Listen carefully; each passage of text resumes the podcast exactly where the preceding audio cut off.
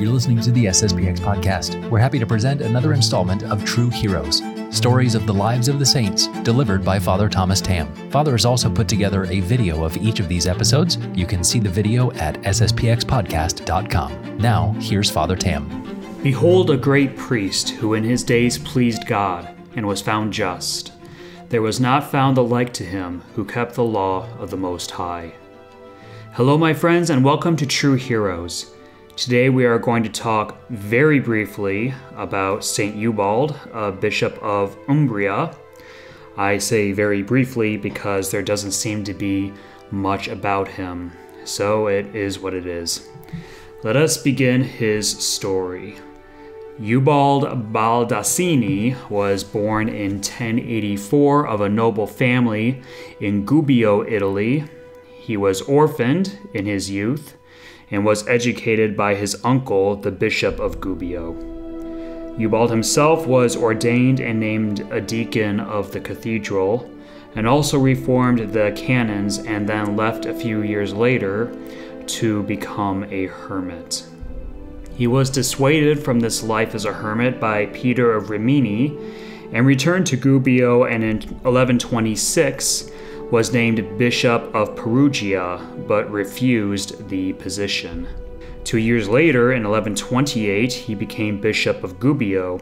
He truly believed that one must lead by example, and that the only way that his faithful would have the grace to practice the virtues is if he himself made them the foundation of his life. Even as a bishop in high authority, he lived very meagerly and avoided anything that would even look like vice or something that could be interpreted as sinful. Whatever he taught to the faithful of his diocese, he applied very strictly to himself. Therefore, every virtue was shown brightly throughout his life. This virtue gave him strong powers against the demons. He was known for the efficacy of his exorcisms and there was no demon that could refuse his command to leave. He took our Lord's advice regarding demons to heart. Quote, this kind of demon is not cast out but by prayer and fasting. Unquote. That's the Gospel according to St. Matthew, chapter 17, verse 21.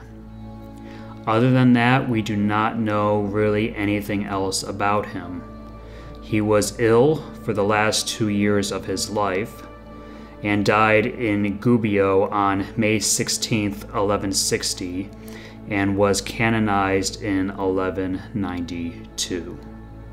From the life of St. Ubald, let us learn to lead by example and realize that doing so will help others practice virtue for God's honor and glory.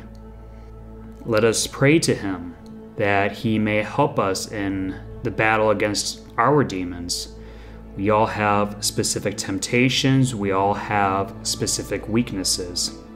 And these weaknesses can only be conquered by prayer and fasting. So let us ask Him today to give us that strength to fight against our many sinful inclinations. Thank you all so much for joining me. Tomorrow is the feast of St. Paschal Baylon the patron of all Eucharistic congresses and institutions, known especially for his devotion to the Holy Eucharist. Until then, God bless you all, my friends. Saint Ubald, pray for us.